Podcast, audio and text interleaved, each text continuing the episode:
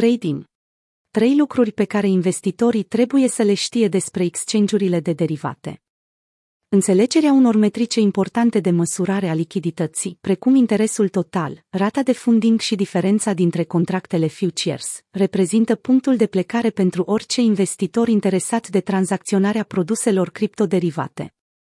În timpul bear marketului din 2018 și 2019, produsele derivate au devenit foarte populare în rândul traderilor de criptomonede, care au dorit să poată profita și de pe urma deprecierii în preț a activelor. Acest lucru a devenit evident pe parcurs ce interesul total al produselor derivate, precum futures, a continuat să crească, stabilind nivele de maxim istoric.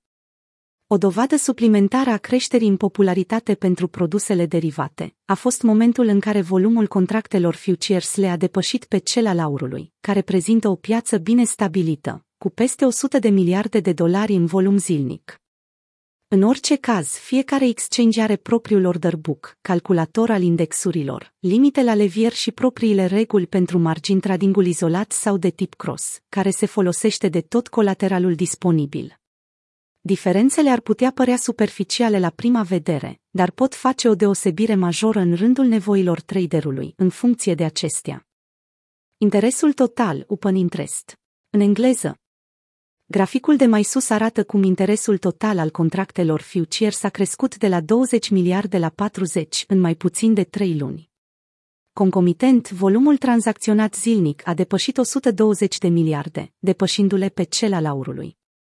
În timp ce Binance Futures deține cea mai mare parte din această piață, mai există un număr de competitori care se situează foarte bine la acest capitol al volumului. Exemple notabile sunt FTX, Bybit și BitMEX. Diferențele dintre aceste exchange-uri sunt evidente odată ce utilizatorul se familiarizează cu ele.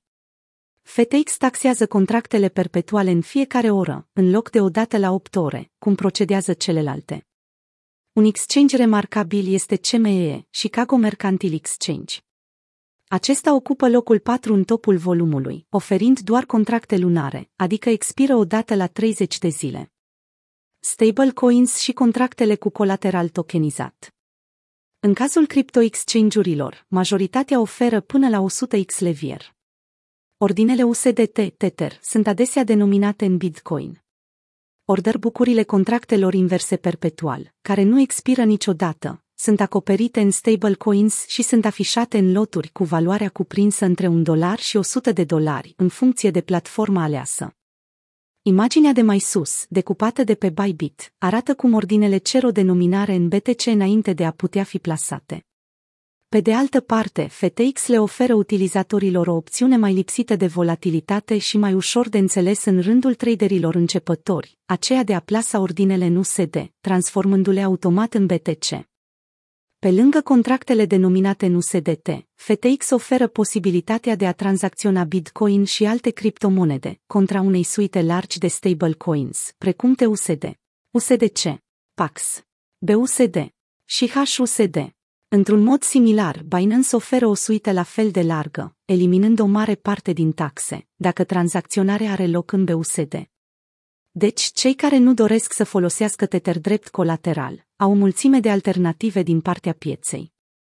Rata de funding, funding rate în engleză. Unele exchange-uri le permit clienților să folosească levier foarte mare. Chiar dacă acest lucru nu implică neapărat un risc ridicat, mulțumită motoarelor de lichidare avansate și a fondurilor de rezervă, destinate despăgubirilor, în caz că se întâmplă ceva rău, factorii aceștia pun presiune asupra ratei de funding.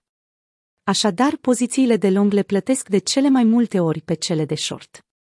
Graficul de mai sus dovedește faptul că cea mai ridicată rată de funding se întâlnește pe Bybit sau pe Binance, în timp ce cea mai scăzută se găsește pe OKX.